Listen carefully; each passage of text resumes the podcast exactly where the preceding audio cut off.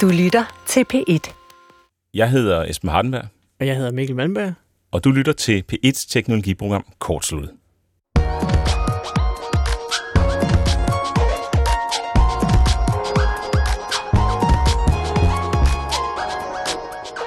I dag der handler kortsluttet om design, digital design. Ja, Nærmere. måske nærmere, øh, ja, sådan grafisk, digital, øh, en gang hed det jo webdesign. Ikke? Mhm. Det, hvis man siger, at man er webdesigner, så lyder det lidt som om, at man er i 2015 stadigvæk. Men altså, det, er jo, det kan man jo godt være. Det kan man sagtens Ja. være, og, øh, og øh, måske er der flere og flere af os, der skal overveje, om vi øh, kan blive det, eller om vi kan snappe nogle ting op, så vi sådan lidt bedre kan begå os, når vi skal lave hvad som helst det kan være. Ikke? Mm. En hjemmeside til et eller andet projekt på arbejdet, eller noget personligt, eller ja, hvad man nu kan finde på. Det har i hvert fald altid været en, en, øh, en, en stor del af det, jeg synes var sjovt ved at lære at programmere. Det var også at lære designdelen. Altså lære at, at uh, ligesom skabe noget, der også var, havde en visuel uh, del, som... Uh, altså for det første er der jo den sådan, subjektive del, man synes, det er pænt eller ej. Mm-hmm. Men der er jo også sådan noget uh, brugeroplevelse. Altså uh, står der de rigtige ting på knapperne? Står der de rigtige tekster? Ja. Er de de rigtige steder sådan, i forhold til, at, at brugerne skal kunne finde ud af at bruge den ting, man har brugt? Samtidig så, så, så er der nogen, der spørger mig, hvad, du øh, ser ud til, at du har styr på det der. Mhm. Øh, hvordan gør man? Og øh, selv, jeg har jo ikke nogen sådan baggrund i det, så selv synes jeg jo, at jeg bare gør efterhånden. Altså det er så på en eller anden måde så indbygget så naturligt, at jeg kan ikke beskrive, hvad det er, jeg gør. Jeg ved ikke, hvordan jeg skal fortælle folk, hvordan man skal gøre det. Så mit svar bliver altid sådan noget med, at man bare skal øve sig, og det er jo sådan set nok også rigtigt. Men det kunne jo godt være, at der var nogle mere konkrete øh, råd til, hvad, hvad det er, man lige præcis skal kigge efter. Ja, og der er jo simpelthen så mange ressourcer, sådan er internettet jo heldigvis også, at der er så mange øh, gratis eller betalte ressourcer øh, derude på, på nettet, som man kan benytte sig af, og vi skal prøve at se, om vi kan sådan hive de bedste øh, tips op af, af julesokken i dag, ikke? Og, og finde ud af, hvad kan vi, hvad kan vi så give videre, øh, og vi har også besøg senere i programmet af Michael Flaurup, Mm som vi har haft besøg af før, og som designer alt fra øh, ja, hjemmesider til øh, bøger og øh, spil osv., og Og ikoner. Han er jo en stor øh, ikon-design-fanatiker. Yes. Øh, og med ham skal vi også forsøge at komme lidt tættere på, hvad, hvordan kan man egentlig prøve sådan at holde om det her design-begreb, øh, Ja. begreb, når det kommer til at øh, sætte noget i verden, som er, som er digitalt primært. Mm. Så det skal programmet øh, handle om i dag. Kræver det en, en lang uddannelse at skulle øh, sætte sig ind i det, eller er det noget, man kan sådan øh, forsøge sig lidt frem til, og hvordan kan man skyde genvej, hvis man altså overhovedet kan det, ved at bruge nogle af de ressourcer, der, der ligger på nettet. Det er ikke det hele, vi skal, fordi om ikke så længe, så skal vi høre om det sikkerhedshul, der hedder Log4Shell, som mm-hmm. har skabt kaos hos alle, altså fra Microsoft til Tesla til Apple til øh, ja, Minecraft og så videre i, ja. Ja. i løbet af de seneste 10 dage. Det er en øh, sindssygt stor og alvorlig historie, så den skal vi også omkring i dag. Du lytter til P1's teknologiprogram kortsluttet. Programmet, hvor vi ikke hacker din e-mail eller Facebook-konto, men hacker selve teknologien, så den gør, hvad vi vil have den til. Med programmør Michael Malmberg og gør det selv mand Esben Hardenberg.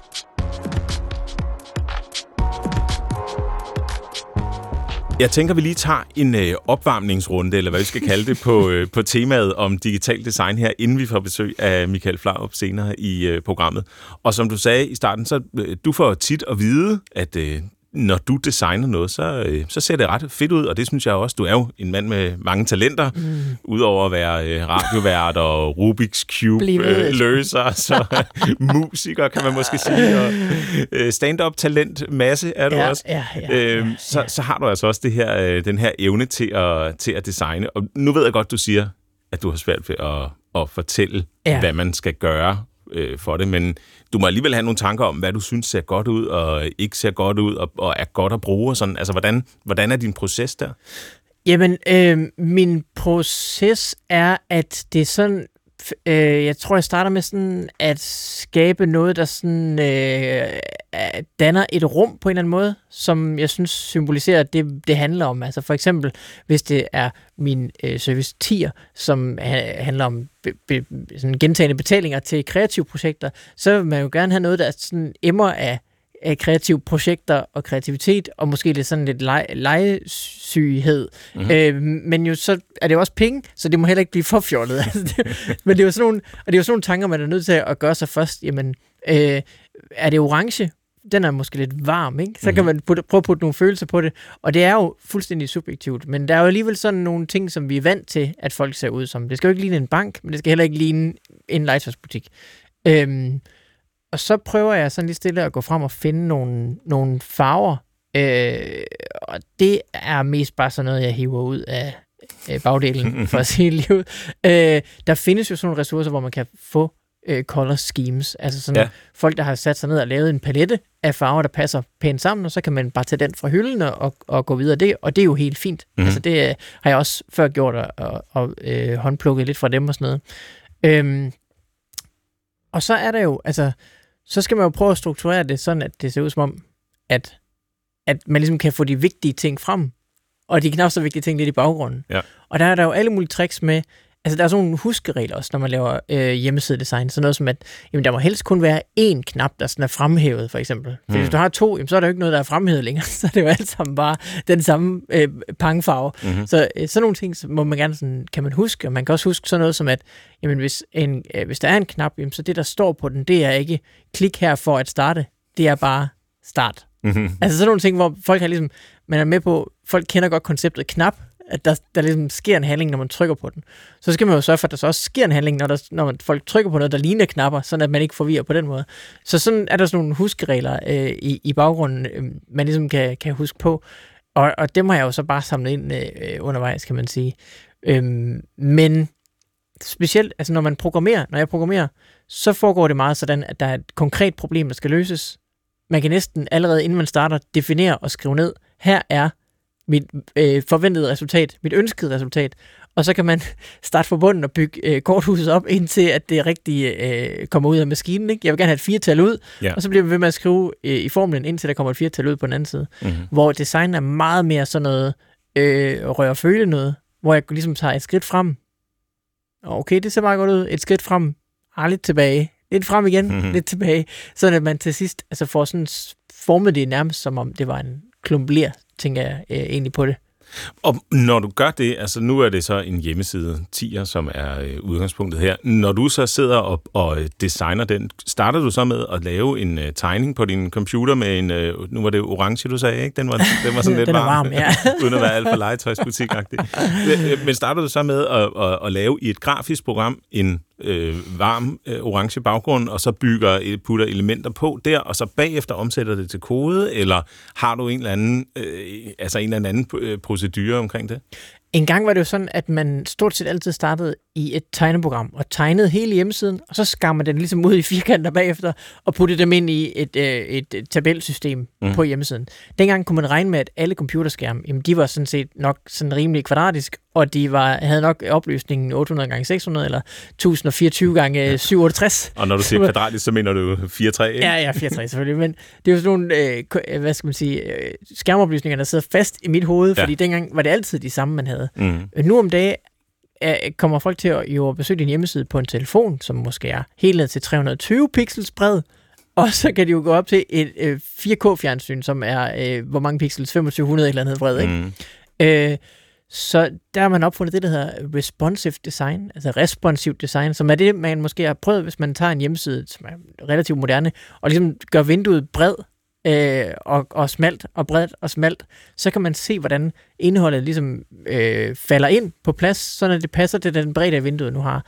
Det er det, man kalder øh, responsiv design, og det har gjort, at det der med at tegne hele hjemmesiden for sig i et tegneprogram, jamen det er jo egentlig ikke sådan mediets sande natur, fordi det er jo ikke sådan, det vil komme til at se ud. Mm. Det vil komme til at se ud på alle mulige forskellige måder, afhængig af folks installerede fonde, deres skærms bredde, deres vindueshøjde, deres alt muligt. Så i stedet så øh, er jeg i hvert fald gået over til at det, det, altså det, man kalder HTML først. Altså designe simpelthen i mediet til det medie, som det skal ende i. Ja. Altså skrive koden og prøve at putte det derind.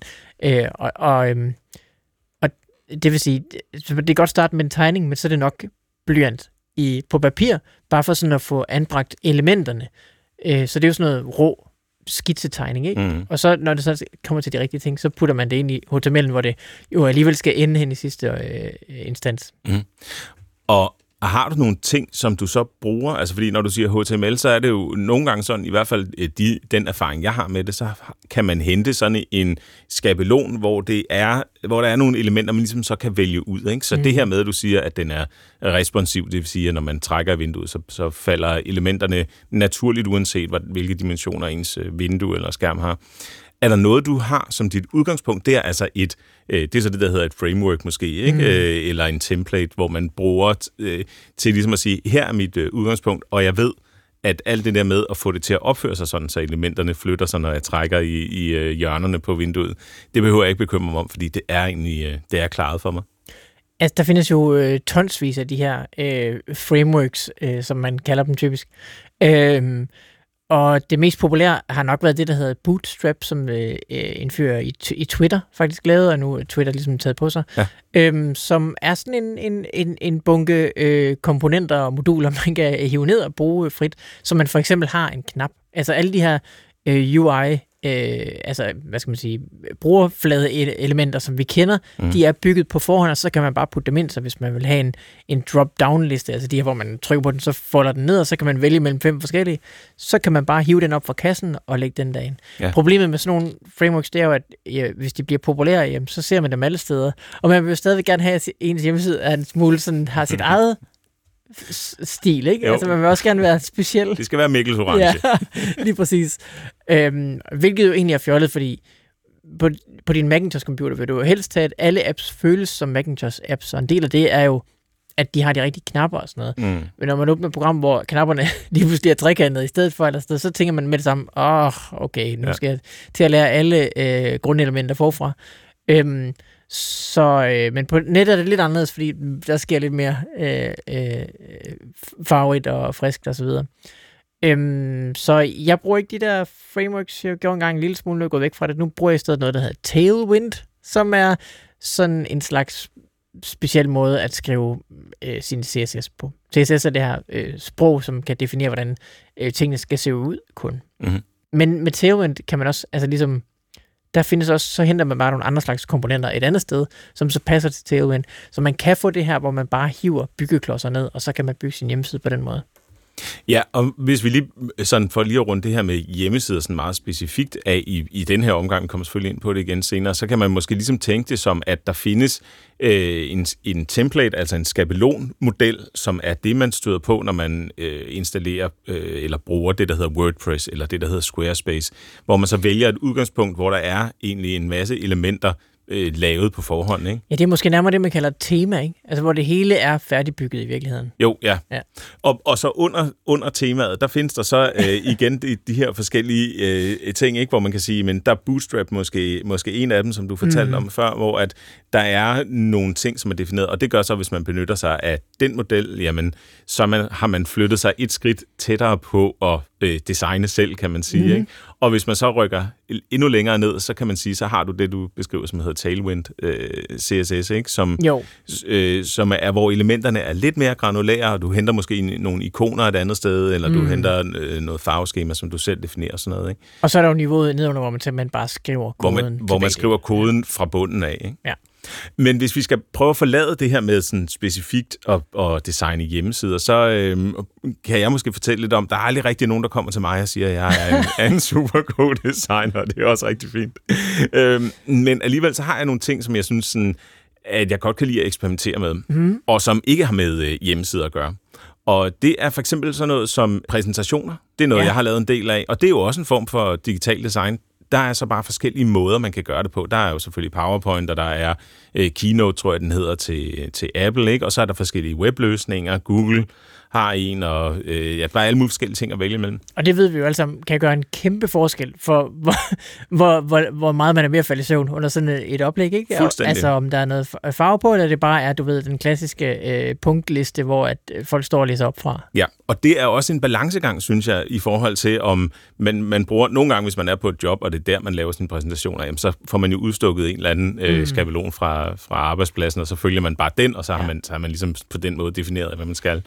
Jeg har brugt et øh, program, der hedder Dexet, mm. som er Det findes godt nok desværre kun til, kun til Mac, men hvor der er rigtig meget fokus på nogle, nogle øh, temaer og nogle typografier og sådan noget, og så kan man øh, ved at skrive kode, kan man så designe sine slides gennem kode. Jeg tror, jeg har nævnt det før, men det er altså en virkelig god måde at prøve en helt anden tilgang til at lave øh, digitale præsentationer, og man kan virkelig lave det hurtigt, og det er ikke sådan noget med at sidde. Du ved godt, nogle gange, så skal man lige, ah, det her billede, det skal lige være ja, lidt ja, ja, større, så skal man trække lidt i den i PowerPoint, og øh, der er en hel masse af sådan noget øh, fniller, øh, fnaller, ikke? eller hvad sådan noget hedder, ja. øh, når man skal bruge mange af de der præsentationsprogrammer, og det slipper man for her øh, med, med, med den her app.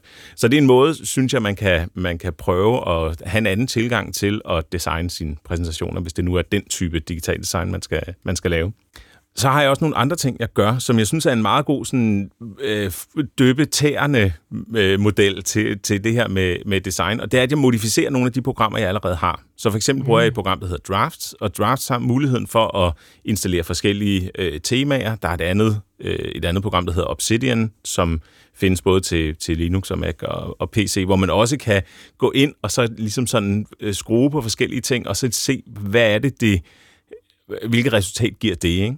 Der har jo i virkeligheden i sådan et noteprogram kun været fire ting, man kan skrue på. Det er tekst, øh, altså øh, skrifttypen, skriftstørrelsen, forgrundsfarven og baggrundsfarven. Mm. Vel? Ja, ja, ja. ja men, og så er der også noget med layout og oh, ja. menuer og alt sådan noget. Ikke? Ja. Og mange af de programmer, der er i dag, der er det også øh, CSS, som mm. ligesom går ind, altså det er egentlig webteknologi, at det kører på, selvom din, det er din computer, du bruger det på.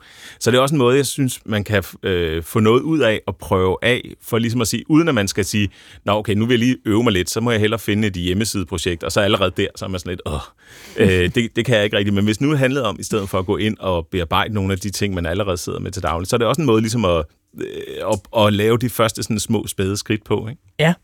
Og øh, i den forbindelse, der øh, har jeg en fond, jeg gerne vil anbefale. Ja. Den hedder IBM Plex Mono. Ja. Og det er det, der hedder en Monospace-fond. Og ja. det, det er den, jeg bruger øh, sådan både i mine noteprogrammer, og hvor jeg ellers kan, kan slippe afsted med det.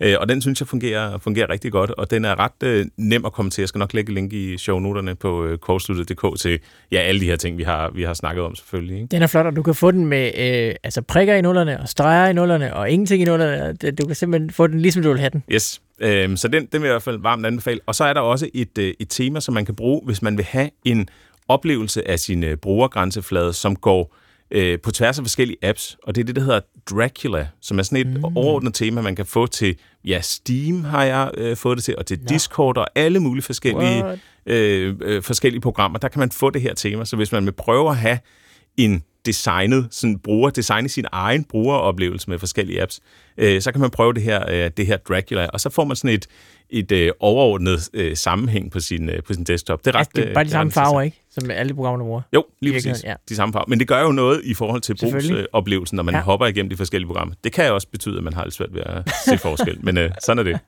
Så øh, alle de ting, dem skal vi nok lægge links til i øh, shownoterne. Og så snakker vi med øh, Michael Flanger om ikke så længe, hvor vi virkelig kan, kan gå ned i øh, materien på det her øh, digital design. Men en rigtig designer. En rigtig designer.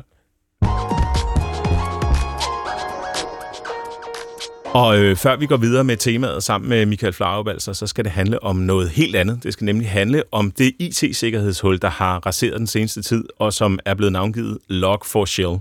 Det lyder også meget sikkerhedshulagtigt, det navn, ikke? Øh, og det skal chef for DKCERT, Henrik Larsen, gøre os klogere på. Velkommen til Kortstudie, Henrik. Tak skal du have, Jesper. Kan du bare lige med en enkelt sætning fortælle os, hvad er DKCERT? Ja, DKCERT er sikkerhedsenheden ved øh, forskningsnettet, altså det net, der binder universiteterne og andre uddannelses- og forskningsinstitutioner i Danmark sammen, og, øh, og så binder vi øh, sammen med universiteter i hele verden og universitetsnet der. Og sikkerheden tager vi os af i DKCERT. Det har vi gjort de sidste 30 år. Og I har altså den her øh, Log4Shell så inde på livet i, i sammenhæng med universiteternes netværk. Kan du fortælle, hvad, hvad er Log4Shell, og hvad sker der, hvis eller når man bliver ramt af det? Ja, øh, det er en sårbarhed, der er blevet opdaget i øh, Apache-software, øh, som er noget open source software, der er meget udbredt. Det bliver brugt øh, i rigtig mange produkter. Øh, øh selve øh, den, den plugin, der er blevet ramt, hedder Log4j, Øh, og det vil sige, at det er et, øh, et system, der kan logge øh, i øh, Java, Java-applikationer. Og når den så hedder log for Shell, så er det fordi Shell øh, hedder noget, når øh, det er, når man kan fjernstyre server, og det er faktisk det, der sker øh, med denne her øh, sårbarhed. Øh, den udnytter, øh, Log4Shell øh, udnytter sårbarheden i Log4j, øh, og øh, det her Java-bibliotek som nævnt, øh, og øh, der sker det, at øh, man kan køre øh, en Øh, hvis man øh, kan udnytte sårbarheden, jamen, så kan man øh, køre sine egne øh, programmer, sin egen software på en server, øh, den sårbare server, man nu har fået adgang til den vej. Og shell øh, betyder så, at det er en fjernstyring af serveren. Mm-hmm. Og i den forgangne nu, der har vi hørt, at det er altså firmaer som Dropbox og iCloud og ja, Minecraft og Tesla, jeg ved ikke hvad, der er blevet ramt af det her. Hvad sker der, når de her øh, store virksomheder bliver ramt af øh, hackere, som udnytter det her sikkerhedshul? Ja, hvor mange af dem, der faktisk er ramt af nogen, der udnytter det, ved jeg ikke, men, men, øh, men det er der en del af. Der er forsøg på udnyttelse i hundredvis hvert minut øh, rundt i verden, så øh, det sker der noget af. Men det, det man kan gøre, hvis jeg nu var angriberen, så kunne jeg indsætte kode på den server, jeg angriber, og så kan jeg få serveren til at kontakte min server. Og, og så kan jeg derfra, så kan den så derfra hente øh, en payload eller en virus eller et program, jeg har lavet, øh, som øh, så bliver afviklet på den server, jeg har angrebet. Så min egen kode kan så køre på din server, hvis det er din server, jeg har angrebet. Og så kan jeg gøre med den, hvad jeg vil. Det vil sige, at jeg kan gøre den til en del af et botnet. Jeg kan ødelægge de ting, du har kørende på den, hvis det er det, jeg vil. Eller øh, hente dine data. Eller øh, jeg kan udnytte den til udnytte din serverkraft til at, at generere øh, kryptovaluta. Hvis du selv bruger noget til kryptovaluta, så kan jeg øh, ødelægge din operation. Øh, jeg kan i virkeligheden gøre øh, en, faktisk præcis, hvad jeg vil. Øh, jeg kan lægge øh, ransomware på din server, og, øh, og så lave sådan nogle angreb, som vi har set mod en række virksomheder her i den senere tid. Så jeg bestemmer sådan set, hvad jeg vil bruge din server til, når jeg først har kontrol over den. Det lyder jo øh, super alvorligt, og det øh, har man også kunne ja. læse om, rundt omkring på nettet, at, at det er en af de sådan, meget grælde øh, sårbarheder, det her. Men er det kun virksomhederne, det rammer? Altså er det øh, dem, der laver Minecraft, eller kan det også være mig, hvis jeg spiller Minecraft, eller bruger Dropbox, eller iCloud osv.? Det kan det jo i sidste ende. Hvis du har data liggende på, på Dropbox eller på nogle andre systemer, jamen så øh, kan angriber jo få adgang til dem. Øh, og det kan du ikke gøre ret meget ved som bruger. Øh, det, så det er jo først og fremmest dem, der, der kører systemerne, der skal sørge for lynhurtigt at få afbrudt for forbindelsen til internettet, og derefter få opgraderet til øh, en, en øh, version af Log4j, der ikke er sårbar. Og det vil lige nu sige den, der hedder 2016. Mm. Og det ved jeg, at uh, herhjemme er Aarhus Universitet blandt andet gjorde, ikke? Jo, dem har jeg selv haft en helt lille kontakt med undervejs her. Øh, så øh, det er jo en af vores institutioner. De, de lukkede ned, og de afbrød deres eksamener. Det er en øh, dybt alvorlig ting, øh, fordi vi er midt i eksamensperioden nu, så det er alvorligt for alle universiteterne, at man er nødt til at lukke visse systemer, og blandt andet de studieadministrative systemer, som man ikke kan inddatere øh, eksamensresultater og den slags. Så det betyder rigtig, rigtig meget og kommer til at ramme øh, brugerne i høj grad. Det vil sige, at man har også arbejdet i døgndrift siden øh, fredag og lørdag. Så det er vi også øh, på at øh, få inddæmmet de her ting. Det vil sige, det man kan gøre først og fremmest, det er at finde ud af, hvad er det, vi har af sårbare systemer? Hvor har vi, øh, hvor bruger vi øh, Log4j? Øh, er det, er det øh, hvad hedder det, udstillet imod internettet. Øh, kan vi stoppe for den? Øh, kan vi nøjes med at, at, at hegne det ind, som man også har gjort med, med systemerne på Aarhus, i første omgang i hvert fald, at mm. man har ikke lukket dem helt ned, men man har lukket internetadgangen, og kun ansatte har haft adgang via VPN øh, til en, en del af deres systemer i hvert fald. Øh, kan man gøre det, øh, eller skal man lukke dem helt ned? Og så, øh, hvor hurtigt kan vi få lagt patchen på, altså det vil sige den opgraderede, den nyeste, den opdaterede øh, udgave af programmet, sådan så det ikke er sårbart længere. Det er jo sådan med de her øh, altså, øh, sikkerhedshuller i open source øh, software. Det er jo ikke sådan, at nogen har været øh, onde og gået ind og lavet det her sikkerhedshul. Det er jo Nej. sådan set noget software, som bliver stillet til rådighed, og så viser det sig bare, at der er en fejl, ligesom der jo er i alt software altid. Altså, der er altid ja, fejl at finde. Præcis. Og nu er det så bare, ja. at øh, det, når det så er populært, og, og hullet er alvorligt, jamen så spreder det sig jo så for alle vinde. Det er jo det. Nu har øh, den her sårbarhed fået en, en, øh, en score på 10 ud af 10 mulige, og det er jo netop fordi, øh, den er nem at, at udnytte. Øh, den, øh, øh, man kan udnytte den på afstand, og den giver fuld kontrol over øh, det system, man angriber. Og så er det jo øh, yderligere et system, der, som du siger, er øh, kolossalt udbredt. Og netop øh, open source, jamen øh, Apache er sådan et projekt, der består af, af frivillige udviklere, og øh, øh, der er mange forskellige, der har bidraget til, til koden der. Og så, som du siger, ja, så er der jo fejl. Det er mennesker, der laver kode, og derfor så opstår der fejl. Og det er jo det, vi ser hele tiden, når der er sårbarheder i forskellige systemer, at nogen har opdaget, at der er en eller anden form for svaghed i en kode, som kan udnyttes. Øh, og øh, sårbarheden har været der hele tiden, men den er jo først blevet opdaget her øh, i slutningen af sidste uge. Øh, I hvert fald officielt. Øh, der er nok øh, nogle angribere, der har øh, fundet den en lille smule før det ser ud til, der er angreb i hvert fald øh, mindst fra starten af måneden her. Så et par uger har det i visse kredse været kendt, at man kunne udnytte øh, en svaghed i den her kode. Og lige så snart den så bliver offentliggjort hullet, så, så bliver det jo så helt voldsomt brugt, ikke? Fordi så er alle de, øh, alle lykkeridderne, de, de skal forsøge sig med at, at se, om de kan ramme nogle ikke endnu opdaterede systemer. Ja, det er klart. Og, så, øh, og hvordan kan de nu udnytte den? Der er kommet flere og flere måder at udnytte den på. Og det er jo også fordi lykkeridderne, som du kalder dem, øh, de vil jo, de vil jo og, og, og det er det jo, øh, de vil jo øh, så forsøge at lave øh, reverse engineering, altså prøve at pille, pille koden fra hinanden og se, øh, hvordan kan det her egentlig udnyttes, når først det står på listen, mm. øh, på CVE-listen, at nu, nu har den her sårbarhed fået et øh, nummer og øh, en, en score, og så prøver vi selvfølgelig, og det er en høj score, så er det jo spændende at komme til at udnytte den selvfølgelig. Så derfor er det også, vi ser så kolossalt mange angreb. Og de kommer fra stort set overalt i verden.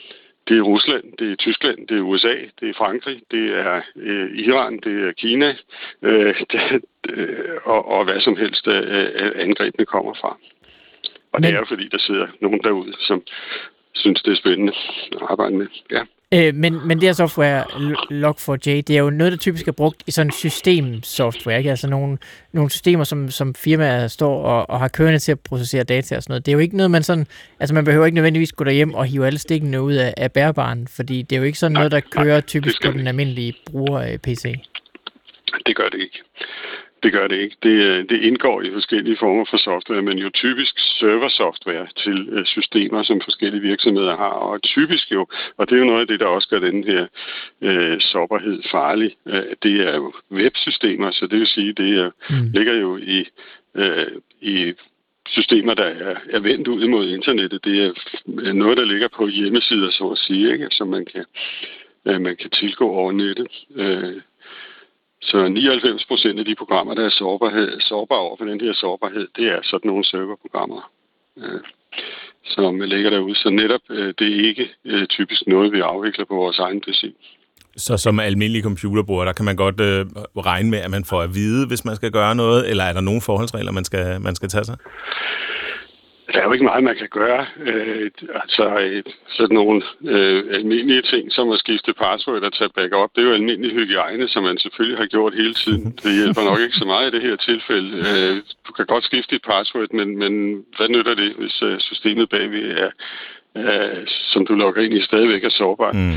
Og, øh, og, øh, og du har en backup, jamen, så har du dine data måske, hvis, hvis øh, nogen andre får fingre i dem, men men øh, det har du nok alligevel, fordi den øh, producent, det er en, en cloud-tjeneste, hvor du har lagt dine data, jamen øh, de har også en backup, og det vil sige, det er jo ikke sådan, at dine data forsvinder af det her. Men der kan være nogen, øh, som nu også har dem. Øh, øh og det kan være, at det er det, der er, er ubehageligt for dig, at der er nogle andre, der også har de data, som du har, og du ved ikke, hvem der, der så også har det. Mm. Og hvad, hvad er status i forhold til, til hele den her sag, som, som jo så har fået hele branchen til at, øh, at, at, at løbe så hurtigt de kan for at patche det her? Altså, nu er vi øh, i optagende stund, er vi en uge inde i, i, øh, i, i, i forløbet her, ikke? Og hvor langt er firmaet nået i forhold til at patche, og hvornår kan vi regne med det overstået? Hvornår er det overstået? Ja, det er et rigtig godt spørgsmål. Øh, bare jeg kunne svare på det. Øh, vi leder stadig i stor stil, øh, og det gør vi jo også ved, vi scanner jo for eksempel alt, hvad der er på forskningsnettet for at gøre det igen og igen efterhånden, så vi får nye metoder til at, finde sårbarheden. så, så vi forsøger jo hele tiden at, se, hvad vi kan finde. Det er ikke meget, vi har fundet indtil nu, heldigvis. Det er ikke mange sårbare systemer. Det meste har været lukket ned, og, og i vores tilfælde universiteterne har taget hånd om de ting, øh, de har fundet. Øh, tilsvarende i, i sygehussektoren, men, men der er jo gæt på, at det her kommer til at være meget lang tid. Det tror jeg også, før vi, vi har fået ryddet op alle vejen, så er vi måske inde i andet kvartal i, i 22. Øh, jeg kan ikke sige det øh, sikkert, men, men det kunne være et gæt, at, øh, at der nok går øh, adskillige uger, måske, øh, måske også øh, nogle måneder, før vi er til bund med det. Og, og i den tid, der går, før vi er helt øh, på plads øh, med at få beskyttet systemerne, hvad, hvad kan der så komme til at ske? Altså, hvad kan være resultatet af hackerne? Du snakkede om botnets og, og kopiering af, af personlige data og den slags. Er det, er det sådan nogle ting? Ja, ja det er det jo. Øh, blandt andet. Øh, og et ransomware-angreb. Øh, det vil det kunne udnyttes til, øh, hvis man kan øh, lægge øh, sin egen programkode på en fremmedmands server, så kan det jo være hvad som helst, man ligger der. Så malware er forskellige art. Så det kommer til at tage et godt stykke tid, før vi har set det til bunds. Altså sådan nogle ransomware-angreb og den slags, de udnytter jo alt tid en eller anden form for sårbarhed for at komme ind. Når nu Vestas blev angrebet, ja, så er der nogen, der har fundet en vej ind mm. hos Vestas. Øh, og øh, ikke for specielt at nævne Vestas, men tidligere andre danske firmaer, Demand, øh, Mærsk, det er lidt forskellige typer af angreb øh, rundt omkring, men øh, ISS og Norsk Hydro og hvem pokker, der har været angrebet af det, der er mange, der desværre har oplevet de her ting. Og det kan også være, at nu bruger man så den her sårbarhed til at komme ind og lave sådan, noget, sådan nogle angreb. Så det gælder om at få lukket hullet så hurtigt som muligt, så der ikke kommer skidt ind af det, for at sige det på den måde. Så indtil man får, øh, får øh, stoppet muligheden for det og, og ryddet op i, hvad der måtte være kommet ind, det er jo også det, vi skal... Vi undersøger jo også, om der har været trafik. Der er en, en, en lang liste, og, øh, som bliver vedligeholdt over øh, IP-adresser, der har udnyttet det og har lavet angreb imod øh, sårbare systemer. Og mm. der sidder vi naturligvis og ser, har der så været trafik øh, frem og tilbage til de adresser fra nogle af vores. Øh, fordi så er der også et oprydningsarbejde der. Henrik Larsen, chef for øh, DKCert. Tak fordi du øh, kæmper, og øh, tak fordi du var med i kortsluttet også. Det var så lidt. Tak skal I have.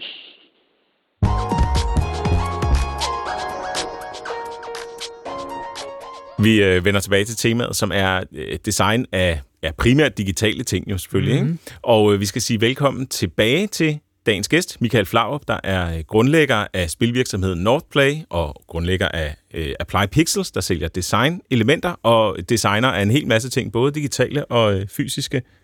Velkommen tilbage til Korslud, Michael. Mange tak.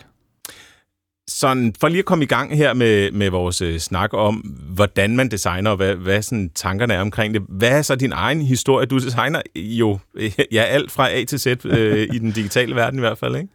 Ja, altså jeg startede nok som så mange andre med en, en piratkopieret version af Photoshop, hvor jeg lavede øh, digital kunst omkring årtusindskiftet, har det vel været.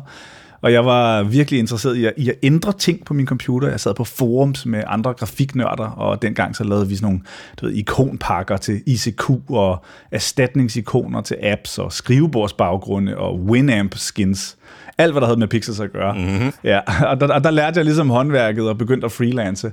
Og da smartphones så kom, så var den her egenskab, som vi havde lært, den var pludselig i meget, meget høj kurs, og efterspørgselen efter interface og ikondesign, den eksploderede bare. Og her var den her lille gruppe af mennesker, som havde dygtiggjort sig inden for præcis den her slags ting. Øh, og den, del, den lille gruppe mennesker var jeg så en del af. Øh, og da jeg, da jeg så ikke kom ind på min kandidatuddannelse, så tænkte jeg, jeg vil alligevel hellere bare lave grafik. Og det har så givet mig en, en lang og sjov karriere, hvor jeg har startet virksomheder og arbejdet på rigtig, rigtig mange forskellige ting. Mm-hmm. Og øh, sådan helt øh, for nylig her, der har du så også designet en, en bog, en fysisk bog om ikoner. Nu øh, kan jeg høre på dig, at øh, ikoner, det er ligesom noget af det, der, der, der går igen. Ikke? Øh, hvad er det for en bog? Helt sikkert. Altså, øh, igennem hele min karriere, så har ikondesign jo været sådan en, en tilbagevendende disciplin. Jeg elsker at designe ikoner, og specielt app-ikoner til smartphones. Altså de her små lysende ting på vores telefoner. Det har bare været en kæmpe passion for mig. Dem har jeg designet rigtig mange af gennem årene. Og jeg har, også, jeg har også lavet ressourcer, der hjælper andre med at lave ikoner. Jeg har skrevet artikler og givet workshops rundt omkring i verden, der handler om lige præcis det her lille hjørne af design. Det er så fantastisk, fordi app-ikoner øh, er sådan design destilleret på en eller anden måde. Det er alt, hvad jeg elsker ved visuel design. Man skal fortælle en lille historie, man skal kommunikere et brand og en funktionalitet, alt sammen inden for det her lille restriktive canvas. Det er rigtig godt ikonografi, det kan virkelig gøre en, en kæmpe forskel for et produkt, og samtidig synes jeg også lidt, det er højsidet af håndværket inden for, for visuel design. Øh, så jeg synes, at øh, det var ærgerligt, at der ikke var nogen, der havde lavet en, en lækker bog om abikoner. øh, den her grafiske kunsthistorie, som vi har levet igennem og været, været en del af så mange menneskers liv, øh, men som også øh, ofte, synes jeg, er meget underbelyst. Så tænkte jeg, jeg kan da godt lige lave sådan en bog der. Øh, det kan da ikke være så svært. Og det var så for, for fire år siden. Øh, og i november, efter en, en helt øh, tolkiensk rejse med at øh, indsamle og kuratere og skrive den her bog sammen med et helt hold af samarbejdspartnere, så trykkede jeg så på den store knap til crowdfunding-kampagnen, der skulle øh, bevise, om andre folk end os også synes, at det her var en god idé at lave en lækker hardcover-bog, der ligesom fejrer håndværket og historien og kunsten bag abikoner. Og jeg havde sat et lidt beskedent mål om at nå 75.000 kroner inden for 30 dage. Og øh, det nåede vi så på 49 minutter. Øh, og da kampagnen sluttede i sidste fredags, så var vi nået op på lidt mere end 1 million kroner. Og vi er faktisk dermed den mest crowdfundede bog nogensinde fra Danmark. Det er helt vildt. Og øh, vi linker selvfølgelig til, til bogen i, øh, i shownoterne. Fedt. Øhm, og øh, hvad kan man sige, sådan en bog er jo er perfekt, hvis man, hvis man er ude for at finde lidt inspiration til selv at blive designer, fordi øh, vinklen på programmet her er jo lidt sådan, jamen hvordan er det egentlig, man får forklaret, hvordan det er, man gør det? Altså det har været mit problem, når nogen spørger mig, hvordan gør du egentlig, når du designer en hjemmeside? Så har jeg sådan lidt svært ved at sige, jeg, øh, jeg ved det faktisk ikke helt, fordi det er sådan et sted mellem øh, mavefornemmelse og nogle øh, huskeregler, jeg har lært for længe siden, og øh, øh intuition, og sådan bare, øh, øh, så er der også noget, der er, sådan er moderne, og noget, der ikke er moderne. Sådan. Så der er mange ting, der ligesom spiller ind. Øh, du er jo en, der også godt kan lide at lære fra dig, øh, hvad, hvad du ved. Hvad er, dit, sådan, hvad er din indgang til altså, det, du gør, og, og hvordan du gør det? Altså, det er jo både dejligt og frygteligt at være designer, fordi det, det er jo fedt, at man virkelig man kan virkelig sætte form på ting, og man kan gøre idéer til virkelighed. Det har du også gjort meget af, Mikkel. Øhm, men det er jo også lidt frygteligt, fordi man begynder at opdage, hvor mange ting rundt om os, der egentlig faktisk bare er elendigt designet. Øh, så, så for mig, der, der tror jeg, at et, et stykke digital design, det er sådan ligesom er godt, hvis jeg som minimum kan se, at folk de har forsøgt og har svedt lidt over, over detaljerne. Altså jeg synes virkelig, at design er et håndværk. Og, øhm, og der er nogle helt, selvfølgelig er der nogle helt objektive ting, som man kan tage fat i, når man skal sige, hvorvidt noget er godt at lade, eller hvordan man går i gang med noget. Og det kan jo være sådan nogle ting, som har noget med vægt, eller plads, eller form at gøre. Altså ligestilles ting rigtigt, holdes der kendt, harmonerer farverne, er der sammenhængende udtryk, er det nemt at forstå, den slags ting. Øh, virker det efter hensigten? Øh, kan jeg opleve det på forskellige platforme, uden det mister sin mening. Øhm, men jeg synes også, at altså, selvom jeg går meget op i godt håndværk, så, så synes jeg udover det også, at man kan sige, at at godt digital design skal turde udtrykke et eller andet. Det skal være opineret, synes jeg. Vi lever i øjeblikket igennem en tid, som er som er, har meget stor sammenlignelighed i design. Der man sige, at der er meget sameness i design i øjeblikket. Øh, jeg tror, der er mange årsager til. Men meget af det ligner ligesom lidt hinanden. Øh, der er sådan en joke med, at hvad for en af de her tre apps designer du lige i øjeblikket, eller hvad for en af de her tre websites designer du lige i øjeblikket. Ikke? Øh, så så mm. derfor synes jeg, det er spændende, når design udfordrer øh, udfordrer det. Jeg synes, design kan være lige, hvad vi har lyst til, det skal være. Øh, alle apps og websites behøver ikke at ligne hinanden. Men der er altså ligesom, så der er ligesom to lag. Der er et lag, der er de her huskeregler, som du også nævner, med nogle, ligesom nogle parametre, man kan, man kan prøve at, at veje det op imod. Altså er der, er der nok rum omkring elementerne osv. Det er jo nogle regler, man bare kan, øh, eller en eller anden form for checkliste, i hvert fald man kan, man kan gå igennem fra top til bund, og så se, om, om man synes, det passer på dem. Og så er der så det her andet lag, som, som er det rent øh, næsten jo subjektivt, altså hvor man kan sige, er det så også pænt øh, fra sådan et, altså er der nogle fede effekter på, sådan ja. er noget godt lige? Ja, præcis, ja. Er der et sted, man kan gå hen og lære de der huskeregler, altså den første halvdel? Er der, er der, er der nogle øh, gode ressourcer, en bog eller en hjemmeside eller sådan noget? Eller skal man, øh, ja, hvad gør man, hvis man vil have den del på plads? Altså, der er selvfølgelig masser af steder at hente, hente inspiration på en eller anden måde. Øhm, jeg tror, at langt hen ad vejen, så handler det jo også lidt om at udvikle en smag. Øh, altså, det, det, det, det er langt nemmere at, at udvikle en smag, end at blive dygtig til selv håndværket, og derfor så handler det om ligesom at opsuge så mm. meget af det medie, man gerne vil designe. Ikke? Så, så hvis man ligesom skal lave, skal man lave en hjemmeside eller eller andet, jamen, så må du gå rundt og finde de fedeste hjemmesider, du selv synes, eller tjekke mennesker, som du ser op til at se deres, se, hvordan ser deres personlige hjemmesider ud, for eksempel, eller eller andet. Så, så det er meget sådan, øh, jeg tror ikke, der er sådan, jeg tror, du har ret, Mikkel, i, at der er ikke en checkliste, der er ikke nogen bestemt sted. Altså jeg, jeg, jeg tror, at man deltager ligesom i den der store samtale, som er internettet, og nogle gange lytter man, og nogle gange snakker man, men, men man får så meget ind under huden ved at være på Twitter og se andre folks projekter lancere, at det kan nogle gange være så lidt svært at finde ud af, hvor fik jeg egentlig inspirationen fra til de her forskellige ting. Um, men altså ja, hjemmesider, som hvis man leder efter noget konkret, så er det selvfølgelig sådan noget, jeg gør meget på dribble med 3b'er.com, som er sådan en design-platformside, mm-hmm. øh, som jeg har været en del af lige siden den startede nærmest øhm, hvor at folk de deler deres arbejde. Men ellers så synes jeg bare sådan, det er, sådan, at det er internettet øh, og computerspil for mig, der sådan inspirerer mig i øjeblikket. I hvor høj grad vil du sige, at man ligesom kan tillære sig det med design? Fordi det synes jeg, jeg oplever fra programmører specielt, at de siger, det kan jeg ikke det der. Altså det, det er simpelthen en, en opgiven med det samme, med alt der bare, altså så snart de skal vælge en, øh, om det skal være rød eller gul, de, de kan simpelthen ikke altså, danne en holdning overhovedet, fordi de har opgivet på forhånd. Øh, øh, altså, og, og på den anden side vil vi også være alle sammen enige om, at selvfølgelig er der nogen, der har, altså, ligesom er født med øh, bedre, bedre smag, eller en smag, eller altså født med en øh, god intuition omkring det her. Mm. Men i hvor høj grad kan man egentlig lære det, synes du? Altså sådan at være god til design, eller bare at ture og gøre det? Det er et rigtig godt spørgsmål, og det er noget, jeg har mange holdninger omkring. Jeg synes, at design er et, et håndværk, og jeg synes, at alle kan lære det håndværk. Uh, men det kan tage rigtig lang tid, uh, før ens uh, færdigheder kan stå på mål for ens smag. Og jeg tror, at, at alle, der forsøger, jeg tror, at alle, der forsøger at designe noget, går igennem sådan en, en lang periode, hvor man synes, at alt det, man laver, det er bare noget lort, eller det bliver aldrig rigtig godt. Uh, og det tror jeg bare sådan en, en helt naturlig del af det. Uh, det betyder ikke, at man uh, ikke skal fortsætte. Det betyder bare, at ens smag ligesom er bedre, end hvad man kan levere lige nu. Og jeg tror, det kræver rigtig meget øvelse at få de ting til at stemme. Og jeg tror desværre, der er mange, der giver op inden, men, men jeg tror virkelig, at alle kan lære det her. Så det man i virkeligheden hellere skal væbne som, altså man skal ikke gå ud fra, at man har smag, eller øh, at man har evnen i forvejen, man skal bare ligesom vide, at du kommer til at lave noget grimt i nogle år, ja. og så på den anden side er der lys. Ja, det, det tænker jeg. Det er måske lidt hårdt sagt. Det er jo lidt, det, jeg tror ikke, det er en, en todimensionel skala, men ja, det tager tid. Men der er jo så den fordel ved det, synes jeg, at hvis selvom man laver noget, som ikke ser særlig godt ud, så kan det stadig have den information, det skal have, og der kan stadig, altså det kan stadig kommunikere øh, det, det skal. Så er det bare ikke øh, fedt at se på, og det er måske ikke helt så effektivt, men altså det er ligesom, ja, ligesom hvis, man, hvis man bygger et fuglehus ikke, for, for første gang, så, så er det skævt og alt muligt, men hvis der kan ligge noget, øh, noget mad på, og fuglene kan sidde der, uden det brænder sammen, så er det, sådan, altså, så er det bedre end ingenting i hvert fald, ikke?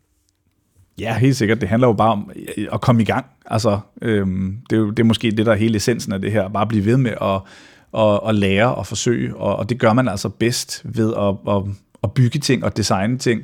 Øh, design er ikke rigtig noget, der bliver lavet i et, et vakuum. Det er ikke noget, man sætter sig ned, og så sidder man for sig selv, og så designer man et eller andet. Det er jo bare, design er jo bare struktureret leg med et formål.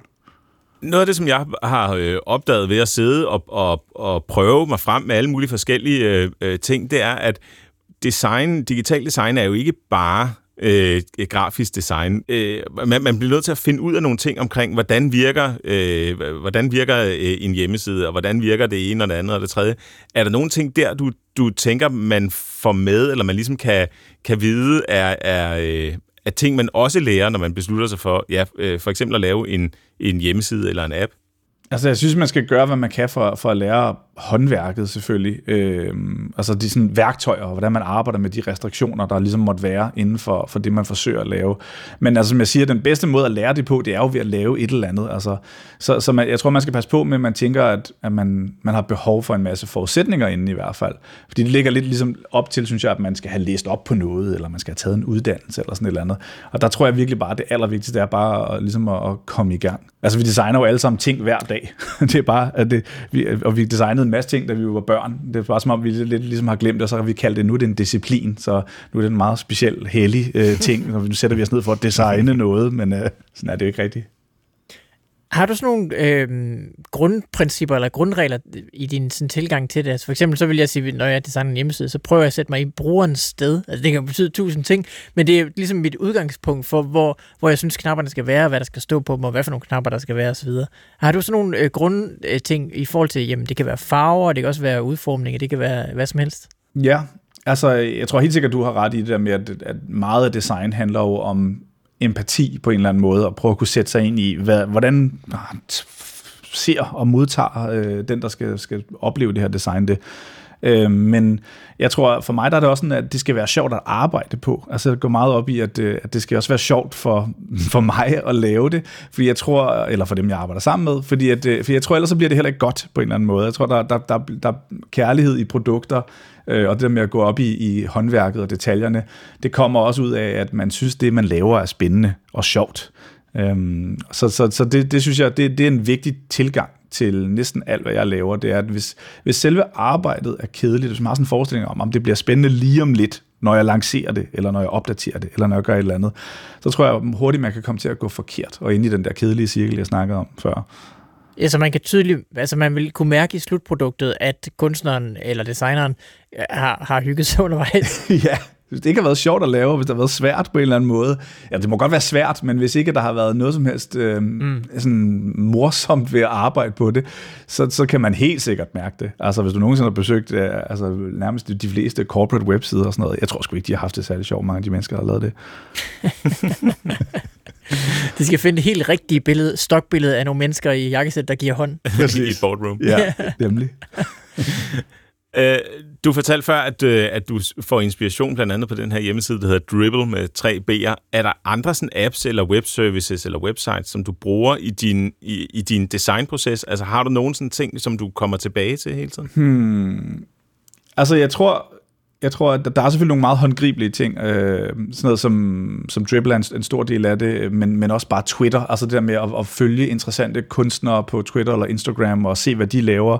Følge sådan en som Mikkel, som laver det ene spændende projekt efter det andet og blive inspireret af ham. Øh, oh, ja. Nå, men altså, det er, jo, det er jo en, som jeg siger, en eller anden form for samtale, man deltager i på internettet, og, og det, folk, som måske ikke lige lever og bor på internettet, det kan være lidt svært at forklare, hvordan det er at være med, øh, og har været med i så mange år i den, øh, i den strøm af, af tanker og produkter og ting og sager, der lancerer der. Og det, det finder jeg rigtig meget inspiration i. Altså, jeg tjekker alt, helt sikkert alt for meget Twitter. Så bruger jeg, jeg bruger sådan noget som Icon Finder meget, øh, som jeg har været glad for, øh, som øh, min gode kammerat Martin har lavet. Øhm, det, det, jeg laver mange øh, app-ikoner, som vi snakkede om, og tit så handler ikonarbejde meget sådan om at konceptualisere, konceptualisere et eller andet lidt abstrakt begreb. Og der kan jeg godt lide at gå ind, og, og for det første kan man få nogle fede vektorer derinde, øh, men, øh, men der, kan, der kan jeg godt lige gå ind og prøve at finde ud af, hvordan har andre folk håndteret øh, konceptualiseringen af et netværkstruktur i skyen, eller et eller andet. Altså, så det, det, det er meget godt sådan et opslagsværk. Øh, jeg bruger noget, der hedder Vect Easy, øh, hvor, at, øh, hvor man bare kan hapse en hel masse vektorer, øh, og, og det har jeg også været rigtig glad for. Men sådan mere på et højere plan, der tror jeg, at altså jeg er selv meget inspireret af computerspil.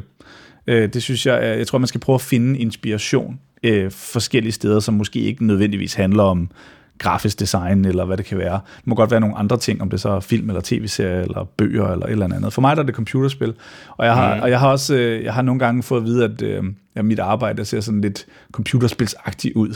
Øh, sådan meget farvestrålende og lidt lejende, og det tager jeg som et, et kompliment, fordi jeg tror, hvis det ikke har været for for min, øh, min Super Nintendo, eller min Amiga, eller den første PC, jeg byggede, og de spil, jeg spillede på den, så tror jeg ikke, jeg ville være lige så interesseret i at lave ting på computeren. Så, så for mig har det været en kæmpe indgangsvinkel, og er det stadig, og det er nok heller ikke helt tilfældigt, at jeg endte med at køre et spilstudie nu.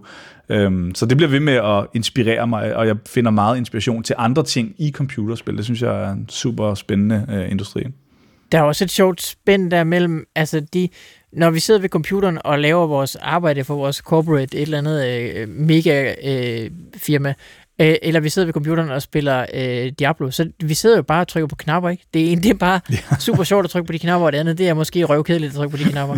så der er sådan et spænd derimellem, hvor man kan få, altså hvordan er det blevet sjovt at trykke på de knapper i forhold til de andre knapper? Og der, der ser man jo også produkter, der ligesom gør det her gamification, eller hvad man kalder det, hvor, hvor man, man får, altså så trykker man like på Twitter, og så øh, kommer der sådan en lille sød animation, og så gør det det lidt sjovere at trykke på, øh, på like, øh, end, end hvis der ikke havde været den animation. Præcis. Jeg tror lige præcis det, du siger der, Mikkel, det er det, det, det, jeg har måske forsøgt gennem hele min karriere i mange mærkelige udformninger, at prøve at bringe ind i mit arbejde. Altså, den der øh, øh, trætløse jagt på, at det skal være sjovt, øh, om det så er en app, vi designer, eller det er en eller anden kundeopgave, eller et eller andet. Vi laver jo meget, i Northplay laver vi jo mange ting for DR, øh, sjovt nok. Øh, så, øh, så vi arbejder med, øh, med Ramachan øh, og laver spil for dem, øh, hvilket er fantastisk, når man har børn i den øh, aldersgruppe. Så det er jo også, en, det er også et eksempel på, at altså, de, de slags opgaver ville vi heller ikke have fået, hvis ikke det var fordi, vi blev ved med at jage, hvad er det, vi synes, der er sjovt ved alle de her ting her.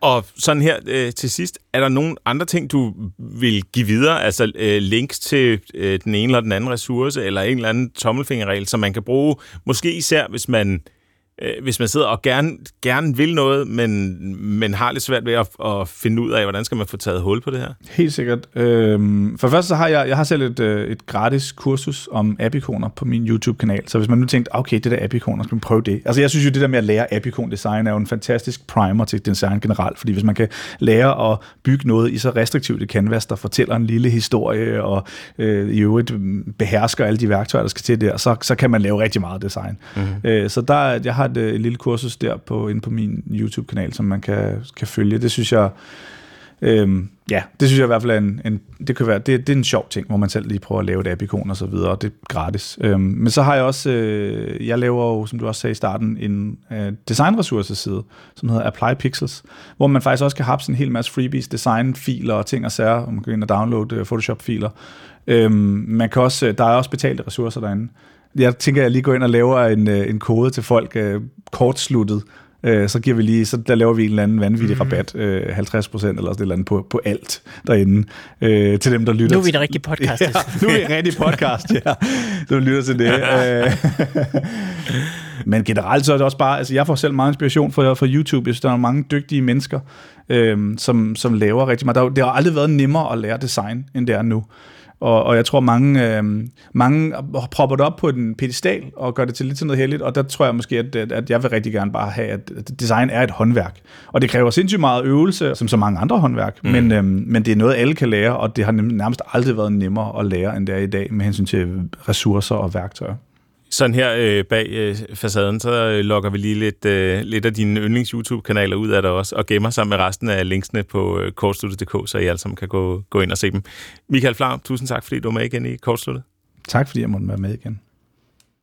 Ja, det var sådan en øh, god design-overflyvning, digital design-overflyvning øh, her i dag.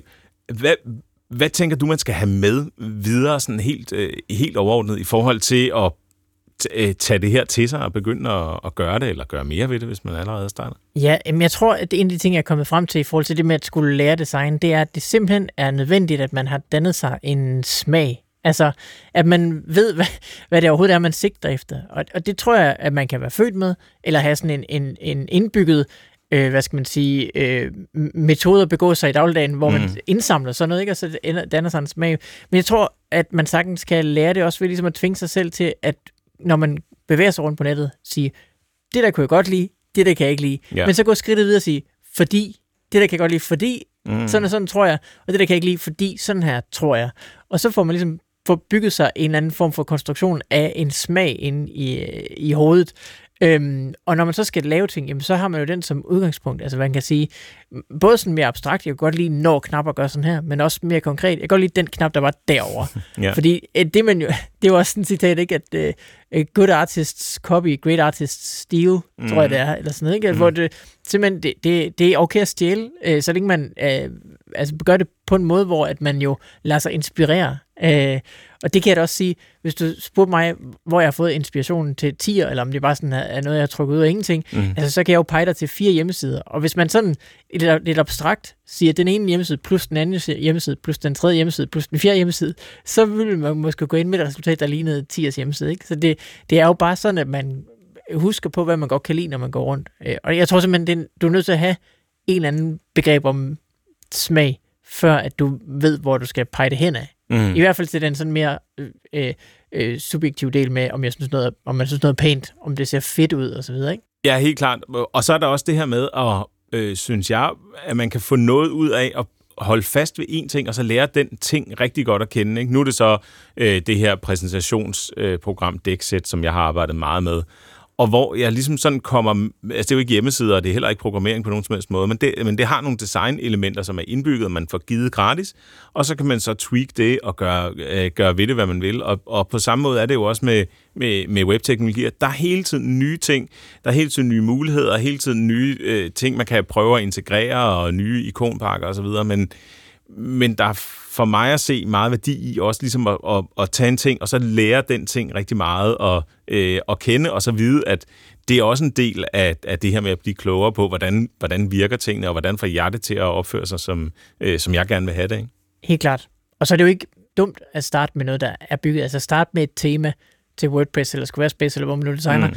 og så prøve at ændre på detaljerne bare. Mm-hmm. Altså man synes, den skrifttype skal der en anden, eller sådan noget lignende. Der er jo, altså det er jo ikke øhm, sjældent, at man hører en historie fra nogen, der siger, jeg, blev start, jeg startede med at programmere hjemmesider, fordi jeg skulle ændre min MySpace-profil. Mm-hmm. Og det her, den havde jo et design, men man vil gerne lige have, det var sådan lige lidt mere øh, vildt. Eller, ja, lige præcis. Ja.